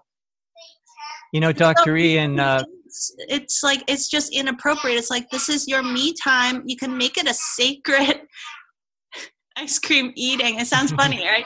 Like just put yourself in a sacred cocoon and just drop into that self love in that moment. That is the chances are you'll just eat one or two scoops and put it away instead of binge eating tubs and tubs of this stuff. Exactly. Um, you know, some of the most difficult clinic cases I ever had were the purest people that were, like you say, very militant about what they thought they were supposed to eat and you know very dogmatic about things and they you know ate more pure than anybody and were wondering why they couldn't get well whereas their friends who were you know more indiscriminate never had the health problems they had. And so it really boils down to attitude. It's not about the end result that you're a vegan because you're supposed to be. It's like well if you're a vegan you do it because it's the thing that tastes best. It brings you the most joy and and everything just kind of lines up. Otherwise, you should be doing something else. Right. And so the way I see the diet piece or any other lifestyle piece is like if you have a choice, why make life harder on yourself? So when you eat certain foods and you feel like crap afterwards, and then you sit down to meditate and your brain is all inflamed and you're restless and it's really hard to get still, it's like, well, am I making this too hard on myself? Maybe by cleaning up my diet i could just have an easier journey into that that um, awakening state that i'm i'm seeking with my meditation practice. So from that perspective it doesn't feel like militant or you know some rigid dietary rules. It's just a, a state of observation. Maybe yeah. if i eat a little cleaner my meditations go deeper and more rich more juicy. Maybe let's try it out and see what happens. And so all of these physical practices can be aligned with that same attitude. And then you reach a point, like Mike says, where maybe it doesn't matter. And then you might eat some crappy junk food just to test yourself. and then when you test yourself, you might fail. that or you say what am i doing this is tastes disgusting you talk in your book about mindfulness eating which is uh, fantastic and you have a great story about a d- guy who really loves doritos. I used to be i used to be that guy and um, he uh, goes through the whole process of mindfulness and fasting i believe and actually extends his fast a bit. It's a great little story. And then he goes back to the doritos and he does the mindful eating the dorito and he tastes i think he says it tastes like chemicals and cardboard. Yes. and and then he does the test where he just eats it gratuitously you know just like you normally would watching football like and he's like oh that's good but then he went back to the mindfulness and realized oh that's like chemicals and cardboard and uh, that's an amazing point uh, that the it's crazy how like we can just get into these modes and not even realize what we're doing and um, especially with the hecticity of modern life you just get into these um, patterns and if we just step back and, and get more mindful about what we're doing um, immediately our body will, will start i guess listening to our body more and, and it'll tell us these things and um, so going back to the waiting in line at mcdonald's i don't do it anymore um, i drive by those places and i actually have a lot of compassion and and i want to like go into those places and and basically scream glyphosate glyphosate but um, which is really the killer that we all need to be talking about here. It's in all that food, that Franken food. But um, you, I think, as you get more evolved, you just won't even be attracted to that. And actually, probably what would be more attractive is just, an, you know, go out and garden to your garden and, and just eat some snap peas or something. So, um, anyways, uh, fascinating. We could go down this rabbit hole forever in terms of, you know, listening to our bodies and and the really the amazing machine that our bodies are, right? And you talk about this in your book a lot. Um, and uh, you know, what are some what are some practices that you would recommend for people to get more in tune with their body and start learning how to listen to it better so that we can let it be a, guide more for us? Okay, about the diet piece, we came up with something called the fan diet, which is actually not even a diet, it's like an anti diet. Mm-hmm. So it's I I joke and it's panned out to be true that this is the diet that ends all diets. Simple three rules of thumbs to follow. Every time you eat, ask yourself three questions. Number one, is this fun and tasty? F stands for fun. Number two, when I eat this, do I feel alive? A is for alive. Number three, does it cause no negative effects? N is for no negative effects. If it fulfills all three rules, we're a fan. if it cool. breaks any of these rules, that's the thing. If it breaks any of these rules, we're not a fan, especially the fun and tasty one. Because I, you know, you guys work with a lot of health nuts, and I do too. And a lot of times people come in and they're eating perfectly the so called healthy diet, but they're not having any fun and they're, um, it tastes disgusting to them. And so they're eating under this kind of like rigid militant stressful state. And so in that state we cannot digest properly right? And just the stress alone is maybe causing some negative impact on our health. And um, i always joke that if you eat under stress you can't digest properly and then you just make very e- expensive poop. So i recommend so- the fan diet to everybody. Fair? So, Dr. E, how do we uh, apply these same principles to exercise? Because just like eating, you know, exercise can become very rigid. I'm one of those people that thought that my workout was no good unless I just had to crawl off the track or something, totally exhausted. So, uh, with years you realize wow that's just keeping you in a constant state of stress and tearing your body down. So and i know you're you've been a great athlete and and you coach people. So um, how do we go about that? Well you know when i came up with the fan diet it was just about the diet but i realized you can take the, that same those three principles to every choice you make in life. Am i bringing joy and fun? And um, does this feel joyful and exciting to me? And when I do this practice, does it cause me to feel alive? And then does it injure me? You know, no negative effects. I think we can ask those same three questions about every activity we choose to participate in so that that flow of joy and passion and excitement ends up guiding us to all the decisions of life including food, exercise, um, what kind of business we should start, what kind of business partner we should choose, all of it. Perfect. Okay, so now that brings us to the next generation, and I know you've got a your own crew there, and that's the most important job uh, I think we have as adults is bringing up happy, healthy children that are going to maybe guide the ship a little bit more responsibly in the future here. So, um, how do we raise kids, uh, you know, to to grow up without all the hangups we grew up with? Um, I guess I never answered Mike's question about the conception oh, of sorry. Go child ahead. and all of that. Oh, go ahead. I think they're being a little bit loud. Let me ask them to. Now that we're gonna, can we turn down your volume of the the bouncy thing, hun? Yeah. Thanks. Good. Our girl, so we have a five year old and a five and a half month old, and our girl is just like, oh, she's got lots of energy. Grab everything and jump and bounce on her bouncy thing. Um, so I started on the journey about the dark room meditation retreat. And it was right after that that we I came back to San Francisco and my intuition had skyrocketed after dark room and I could feel everything. I could feel the sensations of practically read our neighbors' thoughts. Wow. And if they were in a bad mood, it was hard for me to sleep. And many people listening, maybe you've had experiences like that on your spiritual journey. Your intuition awakens, and before it stabilizes, you're just feeling everything, or you're you're an empath and you're feeling everything, and you haven't quite mastered how to manage all of that. So it can be really exhausting. And so, thank goodness, my husband agreed to let me drag him to live in the countryside. So, I maintained my practice in San Francisco and we moved an hour out to Sebastopol, California, which is a beautiful countryside, and uh, commuted back and forth. So, living in Sebastopol, a lot of things change very quickly.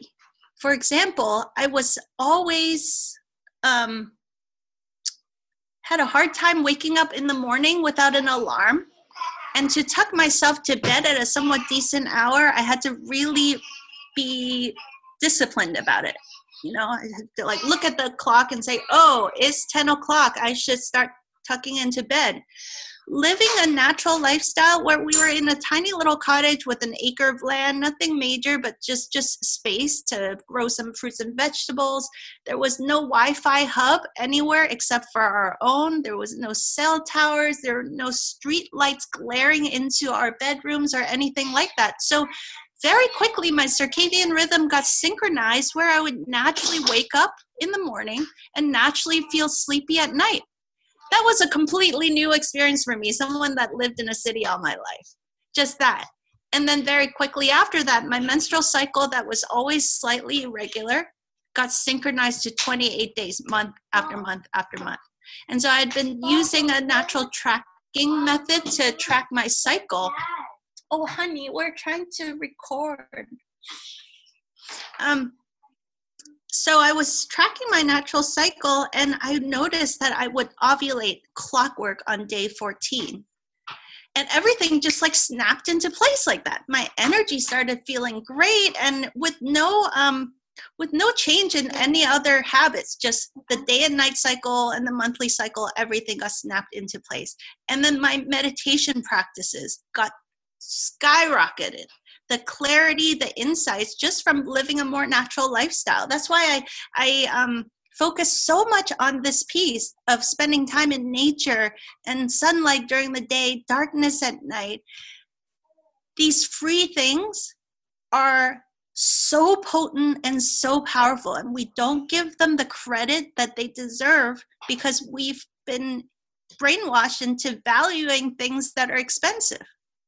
But it turns out the most potent and powerful medicines are the free things, like natural sunlight, like fresh air, like time in nature, like resting in complete darkness at night.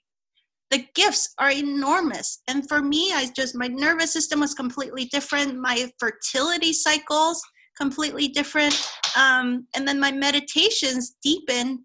And that's when our son started visiting over and over and over in my dreams, in my meditations, and we said, you know, we're not planning to have children.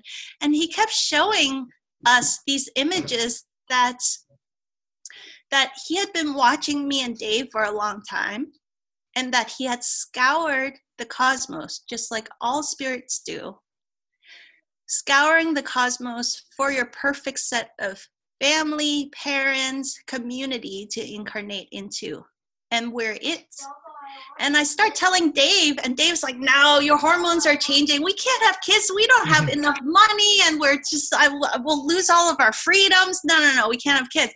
But then, day after day, month after month, the same boy kept showing up, and so one day I'm nudging him, like, "The boy is here again," and and he says, "Oh."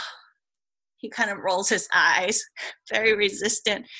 And so, in the state of half wake, half dream state, we end up having a three way cosmic powwow Dave and the baby and me all talking.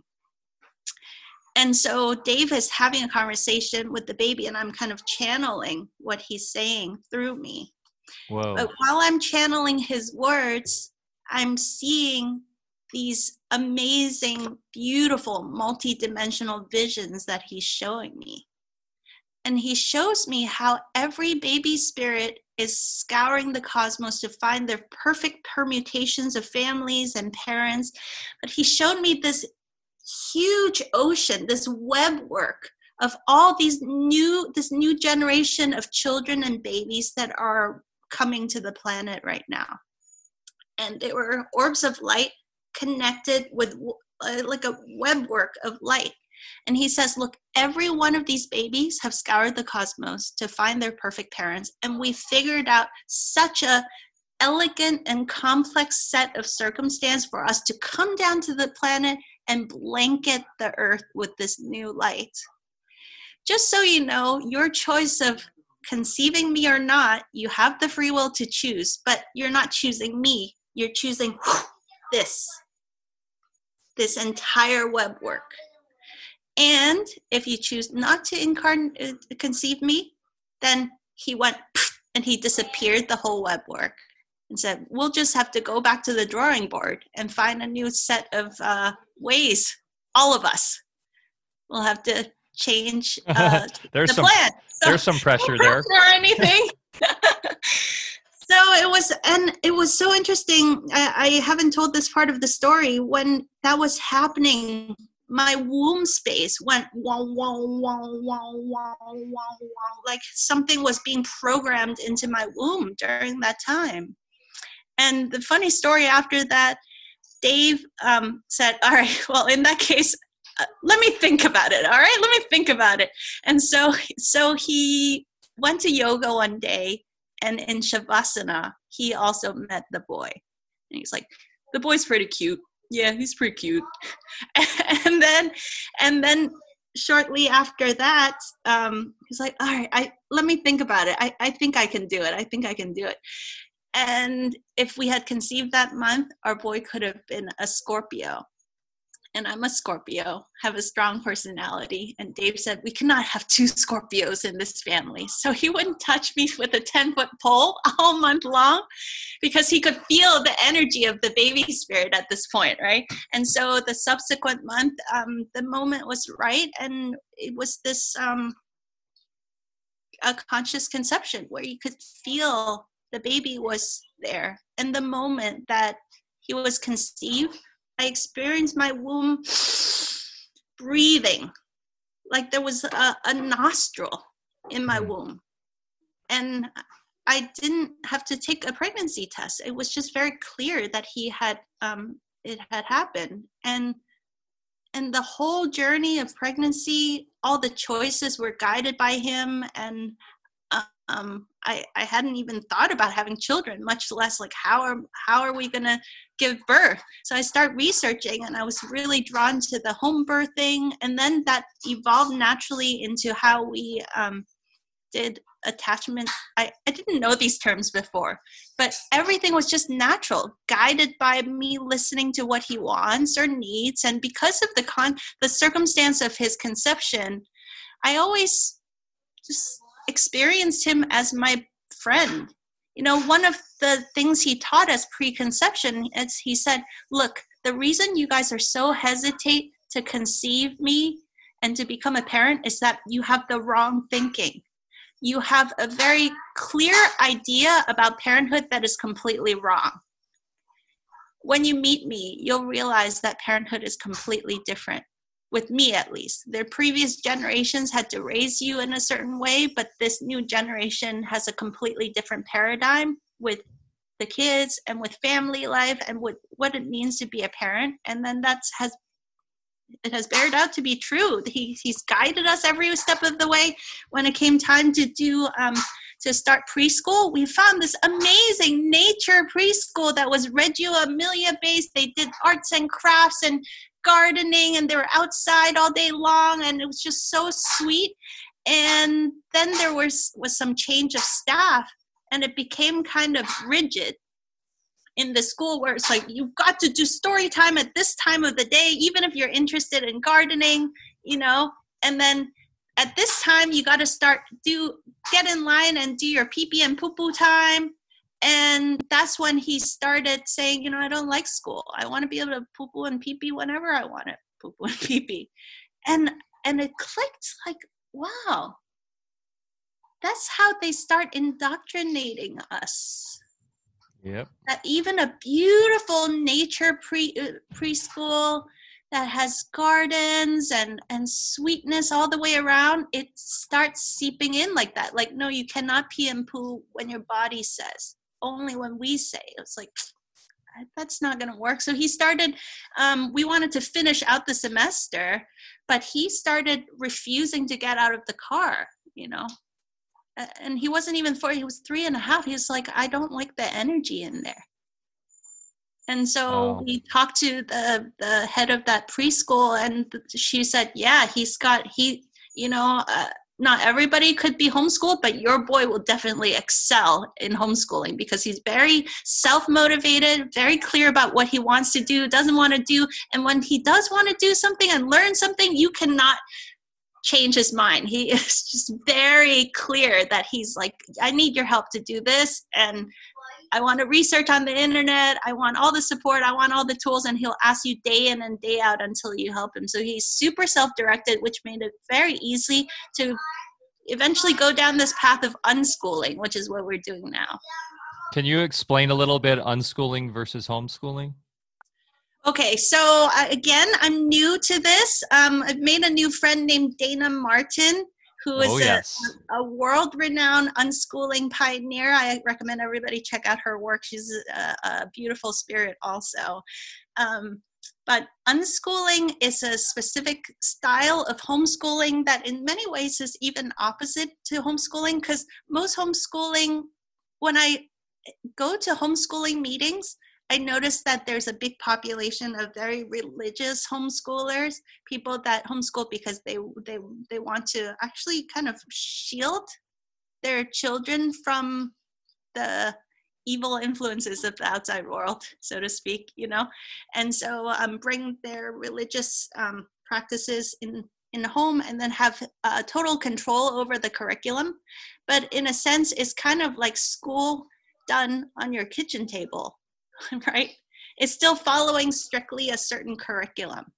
Now, um, you know, you're as parents, you and that you love your children more than you know a public school teacher might in a group of 30 40 kids so i think probably for the most part homeschooling there's just a lot more attentiveness and personal time and I, i'm a big fan of that but unschooling is kind of the opposite it's this idea that you don't even reference school anymore.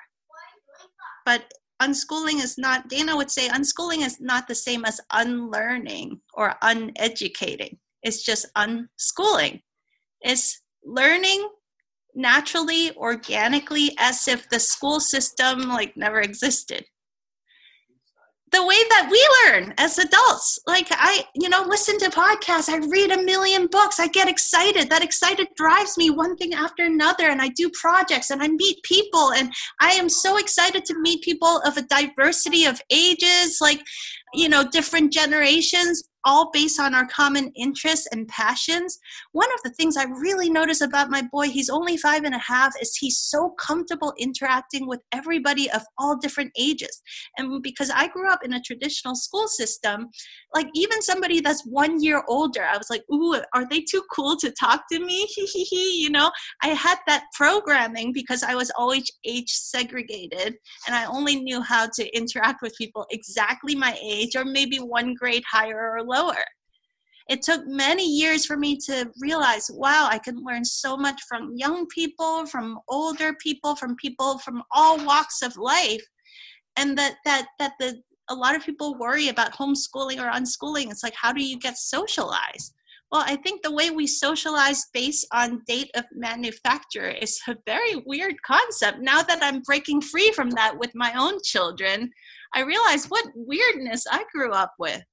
You know, so as a side effect of following your passion, um, math, reading, history, science, all of that gets um, woven into being interested in a certain topic. For example, in the beginning, I wasn't sure we were going to unschool, so I started um, buying these workbooks because I knew it was time for my child to learn ABCs. I could never get our boy to do a workbook for the life of me. He was like, What are you doing? This is stupid. I'm not going to sit on my butt and write ABCs. He would humor me and write like one stroke of A and then put the pen down and run away to go play a, a game, you know?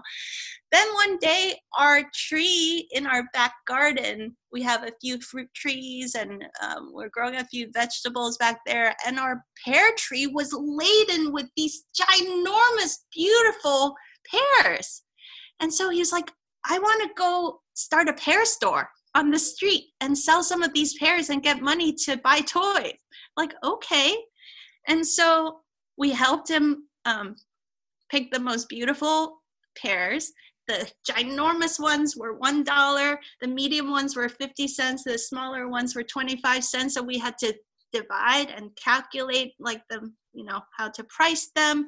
And then he needed to make a sign and he was like mama i need you to help me make a sign that says delicious pear one dollar delicious pear 50 cent I was like, well, I guess you'll have to learn your ABCs to do that. And so he was like, why don't you write it? So I wrote it on a scrap piece of paper, and then he got a piece of cardboard and he wrote P E A R, delicious, and all of that. He did it all by himself. And after that, he was super interested in learning his ABCs because there was use for it. And then there's a lot of math that happens and when we go to the farmers market, there's tons of math that happens there. And because he decided he really likes doing math, he's he sometimes asked to go on the internet to do math games. So we go on Khan Academy, and he's like just suddenly way above his supposed grade level, whatever that is, in math. And um, he loves watching cartoons and doing research. Whenever he asks me a question, we go on the internet to research. And because we do that, he's a great typist now he's typing his own keyword search to find his favorite cartoons or to answer a question that he's dying to know about. So, as a side effect, suddenly I could never get him to learn his ABCs, and now he's way about whatever grade level standards they have out there just because it serves a purpose of him living a joyful, exciting, passion filled life. So, unschooling sounds like maybe a method to not kill natural curiosity. Yeah, I think so. Yeah. Just seems I don't uh, know why it's so radical. It's I I don't understand why it's so radical. It's just a natural unfoldment. Same with attachment style parenting. You know, we co-slept and um, nurse as for as long as the kids wanted to and the whole thing just unfolded naturally and then it was after we were already doing it some people start saying oh oh i see you're doing attachment parenting. And i look at them like what's that? And then i look it up and all the languaging around it is like oh it's so radical. It's like a radical kind of like hip, hippie philosophy. And um, none of it seems that radical when you start living it. It just seems like very a natural unfoldment of how um, how how it is to live a joyful, healthy, balanced life. I, th- the I question think, we always used to get with our kids the most uh, because we homeschooled all the way through as well it was uh, people just saying well how do you socialize? You know just like you mentioned. And we always just turned the question back. We said well how do you socialize? Your kids are in the same room with the same kids with the same teacher all year long. Uh, you know they basically watch the clock you know they don't know how to focus and just kind of get something done if they want to do something and then go outside and surf or do whatever the heck they want. And um, yeah it's it's just such a natural process schooling should be. But um, yeah we've turned it into school. So i love this whole unschooling concept because even though we did it with our kids i never you know we really never thought about it we just you know did our own thing and and a lot of people that uh, question us along the way they said well how do i go about homeschooling first thing we tell people is well don't tell anybody what you're doing because then all of a sudden you're going to get a lot of interference and advice and everything. Just kind of let it unfold. And, uh, you know, we always had a lot of projects uh, when my kids were a little older, uh, you know, like, uh, know, 12, 13, 14, we just bring in different people to make it interesting. Or one year we decided to get our pilot's licenses together, you know, kind of a real life experience where you're up there and you have to learn how to read little gauges and do math and, and you know think on your feet and have a real life adventure so it was fun and and our kids along the way you know even when they were uh, you know super young they were just as comfortable as you said being around adults as they were their own friends and they also had tons of uh, friends that they had all over the island and so it wasn't a matter of their them being sheltered either and then um, there's also this piece of traditional schooling divides your learning into subjects such as math and science and English and all of that. Um, but I, I recently had this um, kind of a mini epiphany that if we were to divide it into different subjects, it really should be divided more like this, like um, IQ EQ, people talk about that, right? Profess- the more progressive schools have emotional intelligence. Like it's like, oh, the really progressive schools are talking about being emotionally intelligent, and that we should bring a little bit of mindfulness. It's like, really, that's that that's considered like really extreme. That's just called being a human, you know. And what about physical intelligence, body intelligence? Why is that not at least like 50% of a child's upbringing and education you know? Why is that some something that when the budget cuts happen is the first thing that you cut? That seems that seems really nuts to me. Body intelligence we don't even know that we have a body half the time. We don't know anything about how it works and that it turns out it's this amazing biocomputer full of mystery, full of beauty, full of magic that we just ignore until it totally breaks down one day. That is nuts that we grow up in a school system that doesn't address it at all.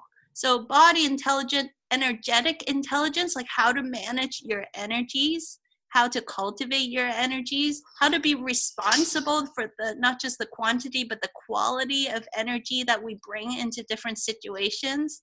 You know, the some of the things happening in our world right now, like mob scenes, like people don't have any agency or control over their energies. So whatever the mob is doing, you get just swept up by it. And that I think has a direct um, is a, a, direct result of an upbringing and education system that doesn't even honor anything about energy. And then um, intuitive intelligence, cultivate your intuitive capacity. Um, there's a really great documentary that came out recently called Superhuman. Have you guys heard about this? Yes. No. We have monthly movie nights at my at my um, wellness center, and we played this movie.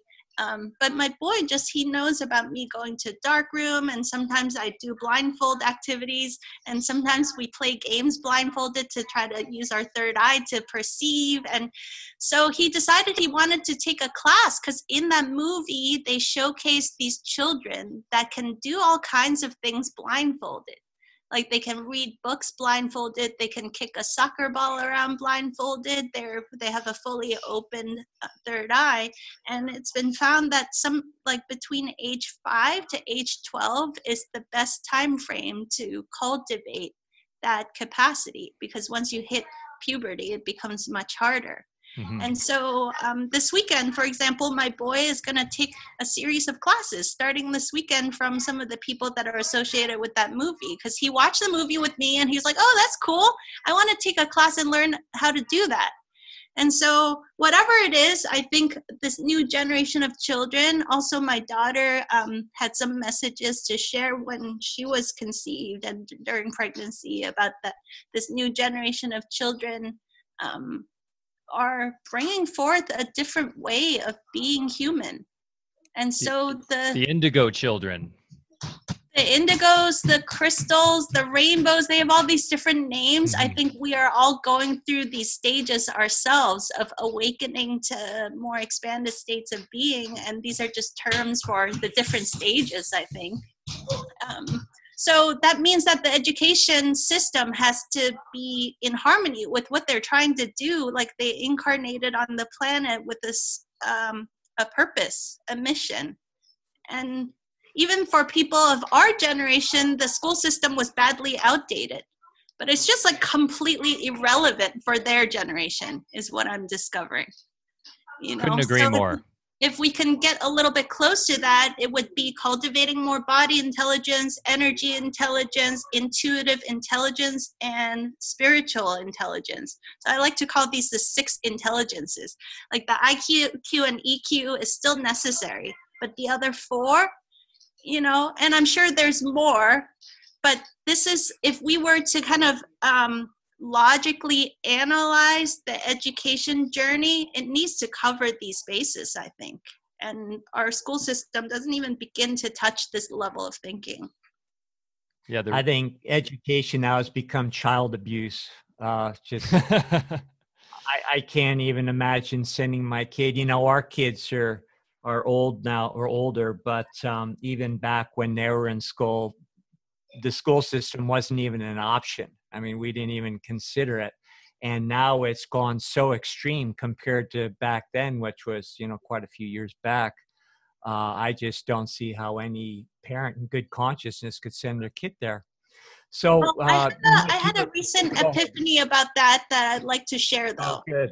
That um, you know, you see these goofy pictures from all around the world as school starts to open up with the square boxes around the little desks. Like, what are the kids to sit in a, a little desk in the sensory deprivation box Sanity. doing clerical work by themselves or or they're playing in these like square chalk boxes with x's on them and don't get out of the box and t- how dare you touch your friend? Like when you see those images you're like wow that is child abuse isn't it? That that's how are we allowing that?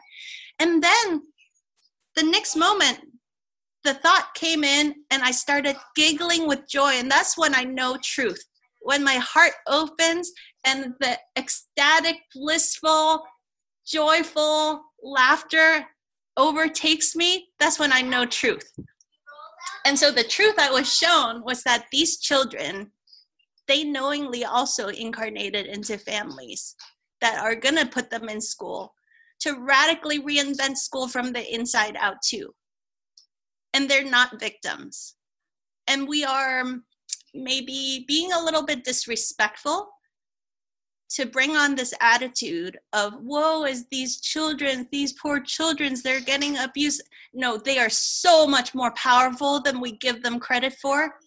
They're going to go to these schools and uh, i just like totally make a fun ruckus out of it. They're gonna do like like peekaboo hee hee hee and like spitballs. They're gonna do all kinds of things to harmonize with this rigid militant energy, and they're gonna soften the hearts of their teachers and the administrator, and they're gonna radically reinvent and break down all these rigidities from inside out because children do that.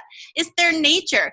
As much as the systems try to squash their spirit, they can't help it and so these children are going to go back to school and just reflect back to the teachers and administrators how silly and ridiculous the whole thing is. And they're going to say, you know how sometimes children just say a few words that are so powerful and so wise, and they're going to do that and cause the whole thing to break down and dissolve. So I like that much better. Good. I am good so blown away by the courage of these souls that chose to incarnate into those situations because they're going to change the paradigm from the inside out. And there's there's no accident you know we all need to do the piece that we feel called to. Our family feels called to do unschooling and and to um, explore children opening their third eye and and reading books with blindfolds on like that's what calls to our hearts but everybody has a different piece of the puzzle to to take part in right now. That's beautiful i love that perspective. Um, yeah like for we live in a small town and our kids were going to a stem school here. We literally share the fence with our school. There's uh, 60 students uh, k through eighth. Um, my kids um, like were in it's three or four grades in one room. But uh, to bear's point this is a public school and we will be unschooling moving forward uh, because of everything going on. That was our plan moving here but we happen to be next to this school and we know the teachers we know everyone. So we've been working with from the inside out with this. My wife's the president of mm. the uh, parents you know um, association stuff. And so it's really fascinating to see but we see the other darker sides with the on on the on the ipads all day long and they're not teaching writing. It's all you know it's all technology focused even though it's also supposed to be a nature focused school where they're supposed to be doing nature walks and they like they've done stuff on the river here and they do but the problem is they can't do a lot of that because of all the liability issues. So these poor kids are surrounded. We live in the middle of the six rivers national forest and they only get to do like a, a, run once a week up the street and stuff. We have all these trails they can't go on because of liability issues. It's it's kind of crazy. But we've been working from the inside out exactly but uh, due to the the nonsense we're, we're kind of over it. We're gonna we're gonna focus on unschooling starting uh, after this year. Um, but that i love your perspective there and i see it. I see the spark in these kids eyes. Um, however there is one thing that we do need to bring up here that's realistic that's important is that the vaccine issue and that stuff that is made to to, to, to in my eyes i feel like that's a has a distinct effect of separating the spirit from the body and that's something we have to be very open and awake to as parents and and educate ourselves about that and having at least the, the ability to have the choice. And everybody's on their own on their own journey. And i don't judge anybody for the medical decisions they make. We chose not to vaccinate our kids because of the research i'd done and they are very alive with this spark of you know my oldest son we've called him an indigo child since the day he was conceived and he's he's got this spark of awareness since the day he was born that's just dumbfounding and it's amazing and he's the same way and my my youngest is just in a constant land of fantasy in this theta mode still where he's just in a story of, unto himself. It doesn't matter where he is; he's in another world at all times.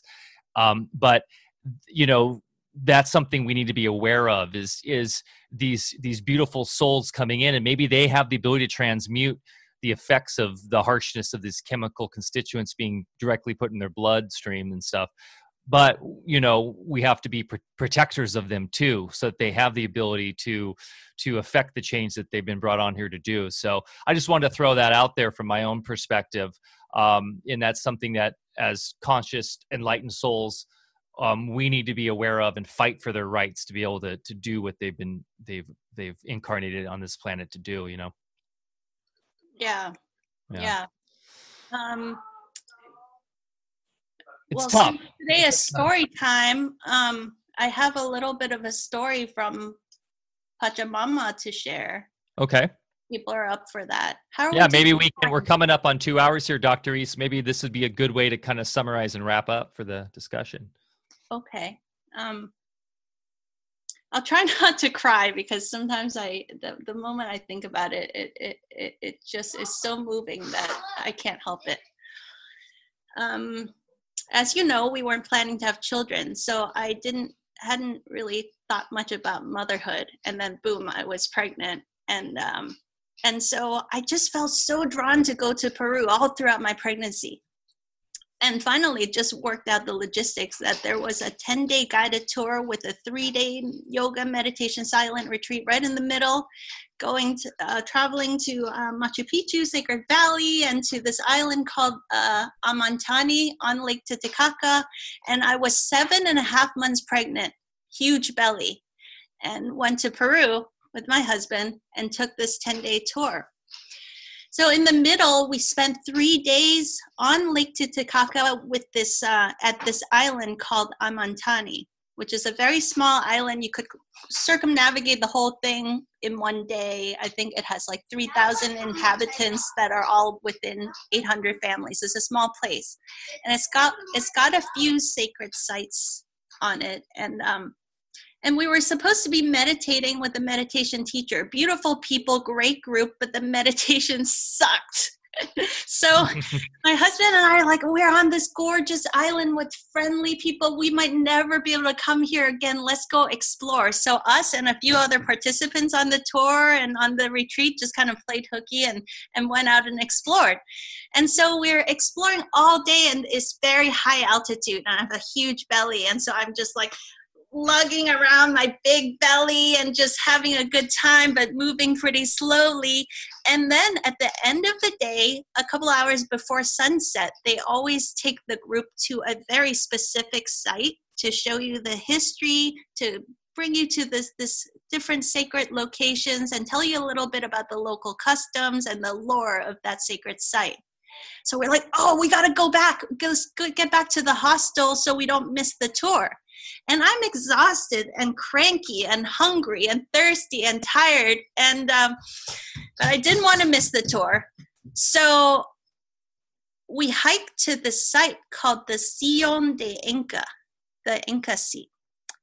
And it's this mystery how they took this big old rock and carved it into the shape of a chair, like a seat or a throne and around it is those Inca stone walls surrounding this in a circular pattern. And it looked pretty magical.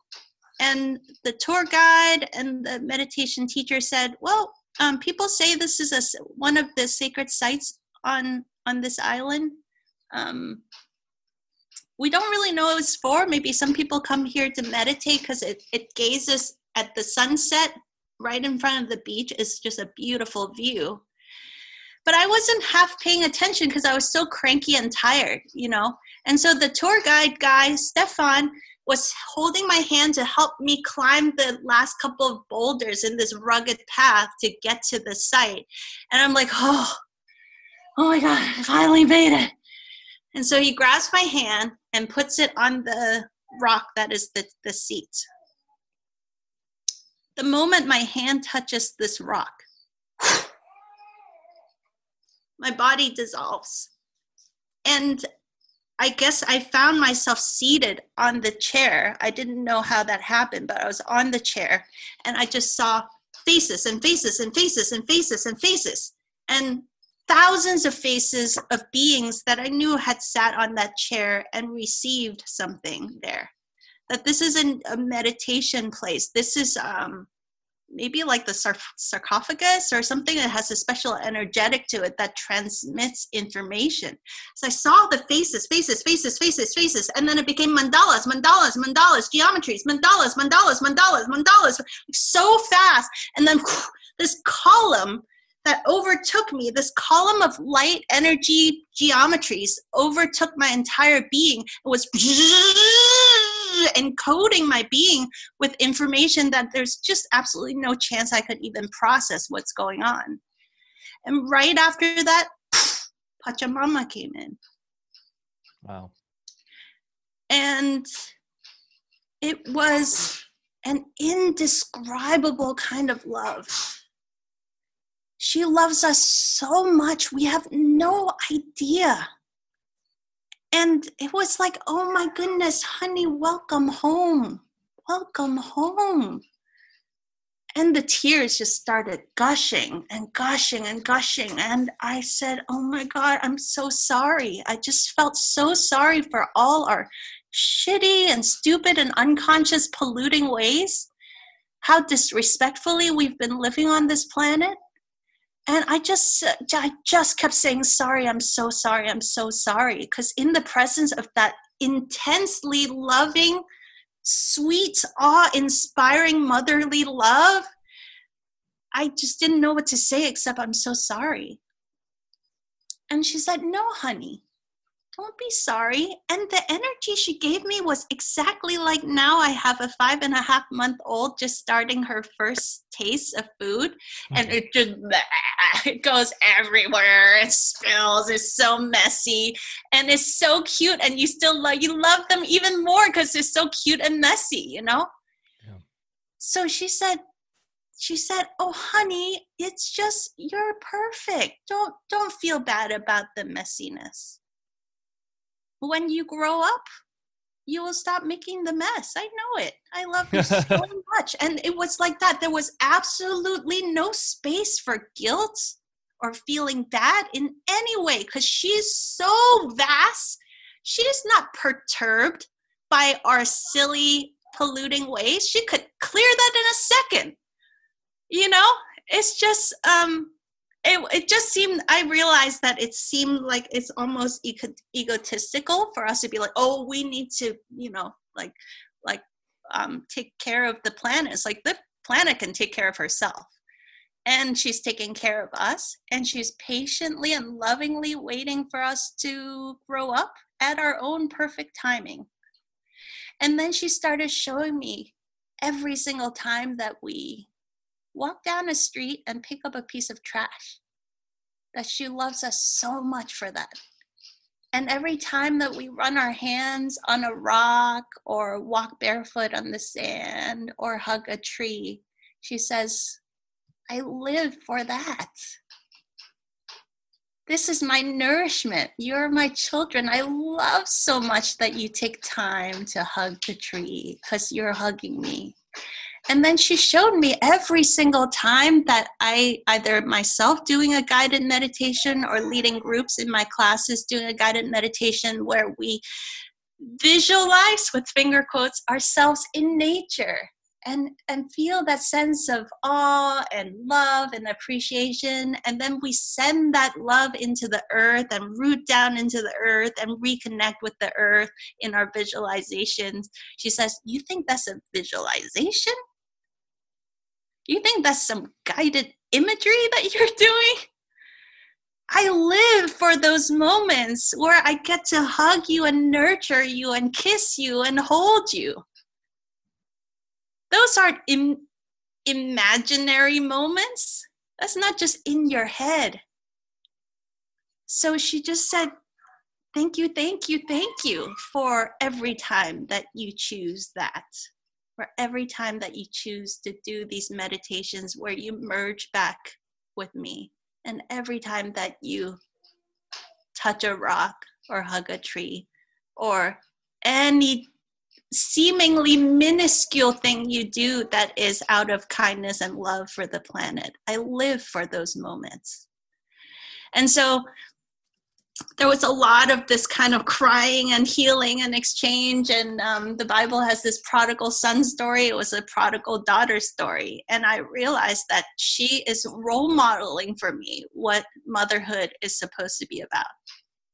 That that was the best parenting lesson i could have ever dreamed of getting and it was not an accident that it happened and that encoding of energy happened with my boy in my belly seven and a half months pregnant that that happened like that and i thought whoa that was the trippiest five minutes of my life and when i opened my eyes an hour or two had elapsed the sun had completely whoa. set and my husband was standing there with a towel so sweetly and respectfully waiting for me to come back out of that state so he could wipe down the, the faucets of like avalanches of tears that was running down my face.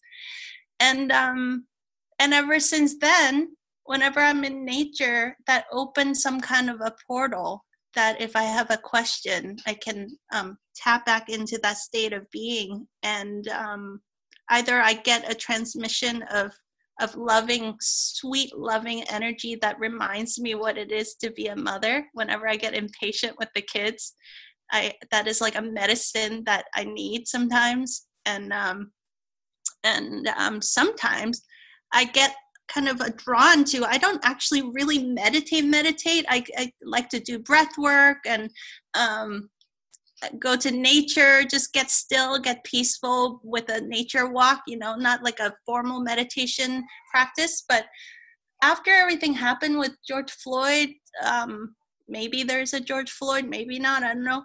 Um, after everything that happened, I I heard her call to sit your butt down. Mm-hmm. there's like not in that harsh way, but I just like I sat my butt down and I got a transmission, and um, and it was the same loving energy, and she said, "Hey, is it, I'm just doing some cleaning up here." And um, it seems like you guys are growing up and you're doing some cleaning up, so good job. And the most important message she gave that I, I, I hope your listeners will also appreciate as I did that when you clean up, it has to look messier before it looks better. And so she wanted us to remember that sometimes when you clean up, just like a mom said, Hey, honey, it's time to do some spring cleaning. Do you still want this toy? Or is it time to donate to Salvation Army or Goodwill right now? That was the kind of vibe she was giving me. She's like, Honey, we're doing some cleaning up. Thank you for helping. Good job, good job, you know? And uh, which toys you want to keep and which toys is it time to purge? And so she's like she's like don't get stressed that it looks a little bit more messy before it gets clean. Don't judge the story based on this one small snapshot in time. Right now is just that moment where it looks a little bit messier before it gets clean and she says, I'm always here for you and with you. And I wish you guys didn't forget that so often. And for as long as we keep this intimate connection alive, you will always be all right. You're my children. I love you. I'm here to take care of you and love you always. So please don't, no need to bring the anxieties, the fears, the worries. We're just doing a little, little spring cleaning here. Amazing. And it's going to be a glorious future if we're willing to work with it instead of um, drop into fear and fight against it and and um, judge it, judge it too harshly based on one little snapshot in time because there's a lot of beautiful unfoldment that is about to occur. So that was Mother Earth Pachamama's message to us from this week. Beautiful. And I think it's a perfect message that we all need to hear right now. So thank you so much for that. Yeah, your your parents looking at this, uh, I assume I don't know if they're still around, but should be very very proud of where where you've ended, and um, that was very touching. Thank you. And something that we should all remember is just uh, it's so simple. Go uh, ground your feet in the grass anywhere you are, and and, t- and get in line with um, with Mother Nature and with this planet because this is um, who we are. So um, we'll we'll leave it there. Thanks so much. What an amazing talk today, um, Dr. E. This has been uh, been really quite profound and has affected me more than a lot of um, than a lot that you would even can even imagine. So, um, hey guys, everybody, thanks for uh, listening today. If you're watching this on YouTube, please give us a thumbs up, subscribe to the channel if you're not subscribed yet, and share this. This really helps us get this message out. Um, we need to get this out to as many people as possible right now as we look towards this great transformation. Uh, and um, if you're listening on iTunes, please, uh, if you wouldn't mind giving us a, a, comment and a review, that would really help us out, or whatever podcast format you're on. Uh, you can uh, follow us on um, all of our different platforms. Just go to alphavedic.com. We've launched our new site. Uh, we're really proud of. So please, if you haven't checked it out, go check out alphavedic.com and there you can join our mailing list you can get onto our telegram group which is an amazing uh, community that we've developed uh, that dr e was talking about at the beginning that has uh, just all these amazing souls in there talking every day that's t.me forward slash alphavedic. and i'm just really proud of that community and everything that they're all about so please if you're if this resonates with you that is the community for you to go uh, join. We're also on Discord, Instagram, all those platforms you can find on our on our website. So thanks again, uh, Dr. E, for joining us today. Thanks, Bear, uh, as always. And everybody, please go out there and take a nature walk, plant some food. Get you know, it's just so easy to do, and just um, just an amazing thing you can do for yourself. So thanks again. And thank you, Dr. E, once again. Thank you, Edith, for joining us today. It was really my pleasure. Thank you so much for having me. I love and respect you guys so much, and um, I, I feel so honored to have um, finally found this time where we can reconnect. Because doesn't it feel like we already knew each other for lifetimes? And um, it's just a beginning. We've just found each other again, and I'm so excited and feel so blessed to have you guys in my life. Same here. Same here. We're just scratching the surface. and we're just up the road from you. So uh, just hop on 101 and come see us someday. Yeah, and uh, I like to go to the city to go to shows, and I occasionally DJ nightclubs still, and, and more more in so the festivals, the consciousness festivals is kind of where my realm is for playing music now. I feel that resonates. So I don't really like the nightclub scene anymore. Um, so if you know if you're open to that, um, I'll make sure to share with you. We do some cool festivals down in the Bay Area. So, um, anyways. Uh, great uh, once again. And everybody, thanks so much for joining us today. Have a beautiful, wonderful day. Thank you.